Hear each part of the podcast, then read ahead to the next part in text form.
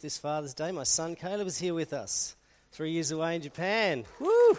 What a gift to me. A couple of years ago, my son came and surprised us at Christmas Day, knocked on the door. Caleb was there. Woo! Just as happy. So it's uh, a wonderful thing to celebrate Father's Day today. And without uh, apology or in completely unashamed, I'm going to talk about the joys and privileges of having a loving father and the joys and privileges of being a loving father. And when we think of dads, when we think of quotes, there's various things that float around cars and homes that make fathers what they are. Uh, dads have a top 10, don't they, of lines that they use. They learn them. I don't know if they get them from their own fathers or they pick them up in some cyberspace somewhere. But uh, there's some terrific sayings we associate with fathers. Um, here's some typical dad quotes that I've heard of, and uh, I've used a few. Uh, Don't worry, it's only blood. Dads use that one. Uh, I'm not made of money, you know. That's another one.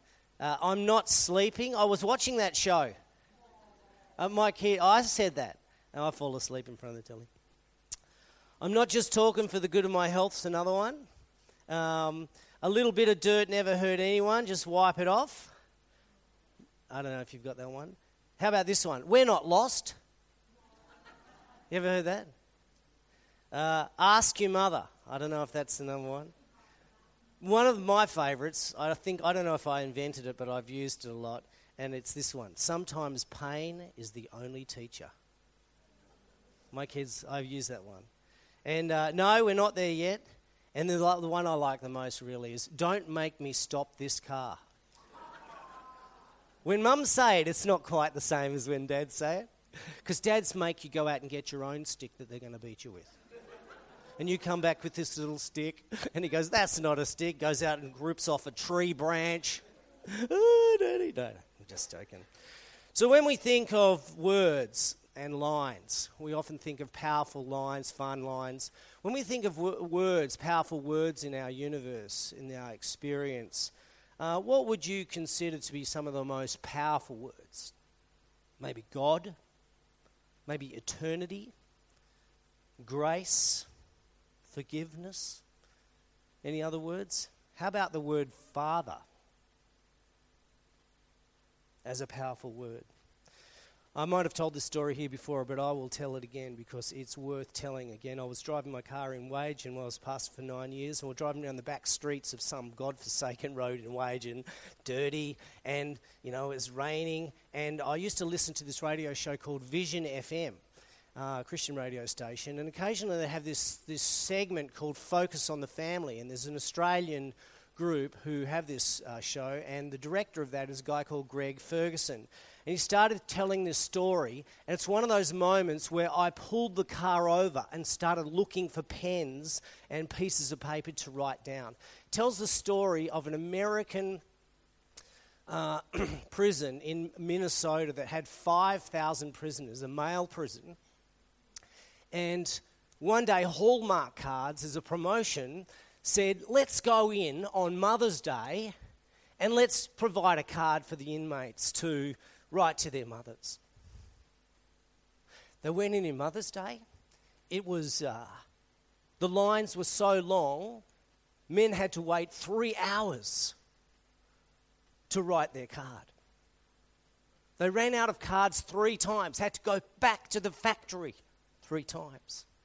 It was such a success. They said, Wow, that was incredible. Let's do the same again for Father's Day. They got there set up, not one man, not one male prisoner wrote a, pris- wrote a card to their father. Can you imagine the power of that word, father? That is a powerful word. That's why I showed that video about um, Paul Anka saying that song, Papa. Had a deep impact. And I want to encourage dads out there, and I want to encourage everyone here to encourage the dads of your life to be the best fathers they can and support dads in their endeavors. If you have a good father, a good husband, they are a gift from God. We may have had checkered histories with our own fathers, good, bad, or ugly. But I'd like to springboard into the thought that God is our Heavenly Father, and any shortfalls that we may have experienced in our own fathers. Um, whether they be malicious or, or just, you know, non malicious mistakes, our Heavenly Father can make up. What can we learn from our dads?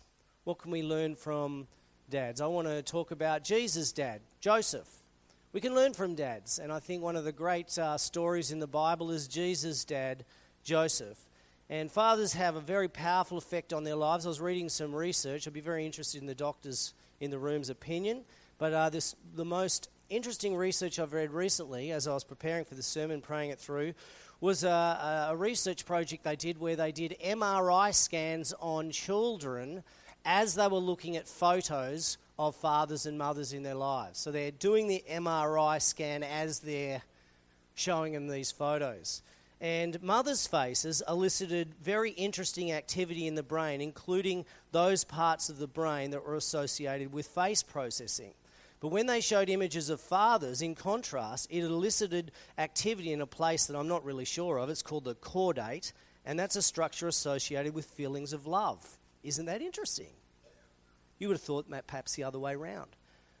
But there's something that happens in a child's life when they have an involved father and there's a lot of research being done. And I read some of that research, and I re- read a systematic review of 18 studies, research studies, that show that children who have engaged positive fathers are much more likely to be involved in positive activities in their life, to be socially developed. And really interestingly enough, is that girls who grew up with a high quality father, who spent more time with a high investing father, showed the lowest level of risky sexual behavior. I thought that was really interesting. Obviously, the effect of a loving male role model in the lives of young women affects the way they see that part of their life. And so I think we can learn a lot from fathers. And I, as I researched the Bible and looked at different parts and different father figures, I came upon Joseph and I thought, my goodness, because I was looking for quotes in the Bible from fathers. And it really struck me that of all the fathers in the Bible, You'd think Joseph would have a quote there, but he doesn't get one. Joseph says nothing in the Bible. There's not one word that we know what Joseph said in the Bible. And uh, there's not, he listens and he obeys. And we might assume that his words are recorded because we can imagine his conversations he had with Mary and with the angel Gabriel. We can sort of hear him talking to the innkeeper, can we not? But he doesn't say anything uh, he fades from the scene. We visualize him teaching Jesus about his carpentry, but he, he fades. By the time Jesus begins his ministry, Joseph is no longer around. He's not mentioned in Scripture. And it's widely thought that Joseph was much older than Mary, and when Jesus began his ministry, Mary appears alone. And though the Bible doesn't say she's a widow, uh, we assume that Joseph has since died because he's only uh, mentioned um, in that sense. He's mentioned uh, in the past tense. So, a life of Joseph speaks to us a lot, and it can help us and help us learn about what we can meant to be. And so, I think uh, there's three things I just want to bring out. Typical, I just picked out three things that I see. And the first thing that we see in Joseph's life, if, uh, as we go through this, I'll just read this passage for us, and you can pick out these things yourself. This is how the birth of Jesus Christ came about his mother Mary, was pledged to be married to Joseph. But before they came together, she was found to be with child through the Holy Spirit. Because Joseph, her husband, was a righteous man and did not want to expose her to public dis- disgrace, he had in mind to divorce her quietly. But after he had considered this, an angel of the Lord appeared to him in a dream and said, Joseph, son of David, do not be afraid to take Mary home as your wife, because what is conceived in her is from the Holy Spirit. She will give birth to a son, and you are to give him the name Jesus, because he will save his people from their sins. And that's what the name Jesus means uh, Saviour. All this took place to fulfill what the Lord had said through the prophet. The virgin will be with child and will give birth to a son and they will call him Emmanuel, which means God with us. Saviour, God with us. When Joseph woke up, he did what the angel of the Lord had commanded him and took Mary home to be his wife, or as his wife. But he had no union with her until she gave birth to a son, and he gave him the name Jesus. So, what can we learn from dads? In Jesus' father, uh, his stepfather, the father who raised him as a child? Well, I think we can learn a number of things. And the first thing that jumped out at me is this that Joseph's life teaches us that we need to be people of righteousness and spirituality. And you can read those verses there as I speak. Joseph probably thought his life was pretty well planned. His marriage, his vocation, all arranged for him. He was a carpenter, but his world came crashing down. He discovered that his bride was to be was pregnant. And we know that Joseph was a man of integrity. He wanted to do the right thing, and he wanted to do the right thing the right way. He considered divorcing Mary when he learned of her pregnancy, but he wanted to do so without calling attention to the reason. Whereas he could have led her to public disgrace or perhaps even being stoned uh, to death for adultery. Back in Jesus' day, when people became betrothed, it was, if they, it was as if they were married, but they just lived in separate homes until the day of the wedding. But they were married in every sense except with consummation, without coming together sexually. And so you can imagine, no matter what other people thought in that town, Joseph knew that that baby wasn't his. You know what I'm talking about? And I can imagine what Joseph must have thought. My goodness. Let alone what other people thought. So he had the moment of opportunity to say, This is not my baby. He wanted to do it quietly. But instead of that, he risks being questioned about Mary's pregnancy and he marries her. And as I mentioned, in those days, a marriage contract was worked out between families, and the engaged couple lived at home with their parents until the wedding. The townspeople could well have thought that Mary and Joseph didn't wait for the wedding. And you might think nothing of that today in the 21st century Perth. But it was only 50, 60, 70 years ago when it was like the unpardonable sin. Ladies and gentlemen who are my age, do you know what I'm talking about? Especially in Christian circles. Whoo, gee. Hebrew circles. Joseph takes that shame upon himself. He didn't have to. This tells me a great deal about Joseph. It tells me that because of his love for Mary and his spirituality, he's willing to have a spiritual conversation with God. He's a spiritual man. God reveals himself to Joseph and says, Don't be afraid. Joseph was afraid. Joseph, out of that spirituality, is prepared to take the shame of Mary, the public shame, by marrying her. And I think God, of all the men in the world, chose Joseph to do that for Mary. I mean, we know a lot about how God chose Mary. She's a righteous girl, a woman of honor. And God said, You know, you're blessed amongst women because you're going to bear the Son of Savior of the world. We often talk about Mary, but have we ever thought about the fact that God brought about circumstances where Joseph would be married to Mary. Of all the men in the world, God chooses Joseph to be that person. And as I see Joseph willing to take in love, out of spirituality and love, a deep love of God and an openness to God, willing to take the shame of Mary, I see an echo in what God has done for us in Jesus. That when you and I, in our brokenness and woundedness and perhaps hard nosed, hard hearted sort of betrayal of God's love, holding God's love at a distance, running off and doing our own thing, committing spiritual adultery, saying, God, I'll run my own life my own way, I'll seek satisfaction just the way I want. God says, I can't give you up. I'm, I could, but I can't. And I'm going to step into the universe and I'm going to step into the world and I'm going to bear the shame that you bear in your heart and your soul in my son Jesus. And I think we see an echo of Joseph, an echo of Jesus in Joseph. That just as Joseph stepped up and bore the shame, the Bible tells us that Jesus, the author and finisher of, of our faith, we should look to him because for the joy that was set before him, he faced the cross and endured it and the Bible says he thought nothing of the shame because of the joy. What was that joy? It was the joy of knowing that at the end of that, human beings could be one with God. And their shame and brokenness and guilt could be dealt with, and humans could embrace God with a clean heart. Don't we have a good father? We have a wonderful father. And we see that in Joseph. And I see that we can learn to be those type of people too. Uh, the Beatitudes teach us that blessed are those who hunger and thirst after righteousness.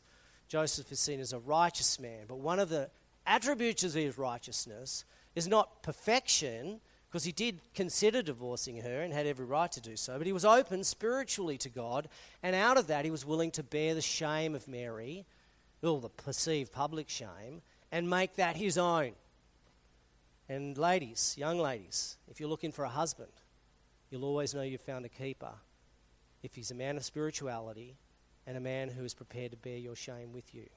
Because who, who amongst us is not perfect? Or imp, who, who, who is perfect? None. I got that wrong, sorry. But you're willing to st- stand beside the brokenness and the woundedness of our souls and go, I'm in this with you forever. And it goes both ways, I know, but we're talking about fathers today. It's a good way to look for that prospective husband. That's the first thing. The second thing, so we learn that we, he's a man of righteousness, spirituality. Secondly, Joseph Life's teach us that we need to be humble, gutsy, faithful, protectors and providers of those that we love. And so when they're gone, the Bible says, Behold, an angel of the Lord appeared to Joseph in a dream and said, Get up, take the child and his mother, and flee to Egypt. This is a bit later. But when Herod died, behold, an angel of the Lord appeared in a dream to Joseph in Egypt and said, Get up, take the child and his mother, and go to the land of Israel. And then, after being warned by God in a dream, he left the re- for the regions of Galilee and came and lived in a city called Nazareth. So, what this teaches us is that at every step of Jesus' life as a father and as a husband, Joseph was open to the leadings of God. And in the midst of that, he did what it took to protect his family. And he provided for his family. And he was prepared to take the lead in that. Notice that God does not reveal himself to Mary to go to Egypt when there's danger. This is just you know, a little bit later in, in Matthew where all the children of Bethlehem are killed by Herod. And before that, God reveals. God doesn't stop that for some reason. We don't know why. All those children died. God didn't step in, but He protected Joseph. And sometimes we can't understand the will of God. We're never really told that we have to, we just know that God is good. And that God is good enough to die for us on a cross. And that answers all the questions we have about God's work in the world. It is good, even though we don't get it sometimes. But Joseph was the one whom God revealed. And when he was in Egypt for a couple of years, then he came back at the leading of God. God was open to Joseph, and Joseph was open to God. And Joseph protected his wife and provided for his wife while he was there. and although Joseph came from the royal lineage of David, we can easily picture him as a humble man who was a provider. And this is a passage from Exodus, uh, and I think it applies to Joseph. He was a protector. God showed him to go to Egypt when to come back. Joseph was attentive to those words and obeyed without question. And we get this portrait that he's a quiet, unobtrusive man, but make no mistake, he's a man who's a leader, who's prepared to take the spiritual lead in his family in his own humanness. Now, I've never met a human father who wasn't imperfect, but uh, I've met human fathers who, in their imperfection and woundedness, are seeking to lead their families in Christ. And, ladies, if you have a father like that or a husband like that, you should support them and not roll your eyes when they get it wrong. And if you're looking, young ladies, for a future husband, look for a man who, even in his humanness, in as a man is willing to lead and walk beside you in spiritual things, especially concerning the person of Jesus. And Joseph was that type of man. He was a provider as well, even when he wasn't wealthy. When Jesus was dedicated at the temple, we know from Luke that he was dedicated at the temple Um, Joseph didn't offer a bull, which was a rich man's offering, or a lamb, which was the offering of the poor, but he offered the least offering, which was two turtle doves, two pigeons, as it says in Leviticus. These are the regulations for a woman who gives birth to a boy. This is Leviticus. If she can't afford a bull or a lamb, she's to bring two doves or two young pigeons for a burnt offering to the Lord. And a sin offering and make atonement for her son and herself. So Joseph brings the, the least of the offerings, two turtle doves. He's a poor man. He can't afford anything else, even though he's a good man. But he's willing to step up and be a provider. He's willing to be a provider in his brokenness and his, uh, his humanness. Looking forward to fathering his own child, Joseph was faced to being a stepfather in humbling circumstances, but he trusted his life to God and he sought to be a good provider, a good protector. And I think it's one of the things that men do well. There's something in us that wants to step up. And uh, you often see this. I'm like this in my family. I sort of stay out of things sometimes, and then suddenly it just rises in me. And I'm like, I've had enough. And I just go in. And, uh, and poor old Maggie, she has to deal with it these days. I, I, I'm like, oh no, it'll be all right. I sort of, yeah, they're fine, fine. And then suddenly I go, I've had enough of this. Blokes step up, there's something in us. And Joseph was like that. And it seems that Joseph never gets the big starring role in Christmas plays, but he's a guy who's important in caring for his family. And when our lives take uh, difficult turns, because the, the, the, the the title of this message could be When Life Takes a Nasty Turn, how do we, what do we learn from Joseph? Because uh, these things didn't happen out of a nice, comfy life. These were really difficult circumstances for Joseph and Mary. So, how do we respond? Well, like Joseph, he could have cried out, Hey, God, how come? Why not? How about me? How can you do this? But like Joseph, we can hear that still small voice saying, Trust me. God comes into Joseph's life and says, It's okay, I'm in charge. It's painful circumstances, but it will work out for your good in the end. All things will work together for that. So I think we can learn from that, from Joseph, to be a protector and a provider. And the, f- the third, uh, so we can learn not only to be people who are people of integrity and spirituality, but we can also learn to protect and provide. And the last thing that we can learn is that he teaches us that we need to be people of love for God and for our families. Joseph was a man, it's been said that the best thing for a father can do for his children is to love their mother. And Joseph's love for Mary reflected the Apostle Paul's definition, which of course comes from God itself. Love is patient and kind. It does not envy or boast. It is not proud or rude. Love is not self seeking or easily angered. It keeps no record of wrongs. Love does not delight in evil but rejoices in the truth. It always protects, always trusts, always hopes, always persevered. So instead of being indignant, Joseph is loving. And that's what we see in his heart. We see him take Mary and Jesus away to protect he brings them to the temple to serve and to dedicate to God, and he's a loving father. And Joseph became father to Jesus, the Messiah, who would teach us all about what it's like to be upheld and to be uh, upheld in the grace of God. And I think those images of fathers holding their children uh, and nurturing them and protecting are wonderful images of what God can do in our lives. And G- Joseph had the privilege of raising the man that the world calls Jesus of Nazareth, Jesus, Son of God, Messiah. What a wonderful privilege that would have be, been. Now, we all know that Joseph was not a perfect father because he was human. Uh, we're told that after Jesus was born, um, that Mary and Joseph had children of their own, and these children did not become believers in Jesus until after Jesus' resurrection in spite of all their upbringing uh, with Mary and Joseph, or what they would have told their children about the miraculous birth of Jesus, Jesus' brothers and sisters refused to accept it.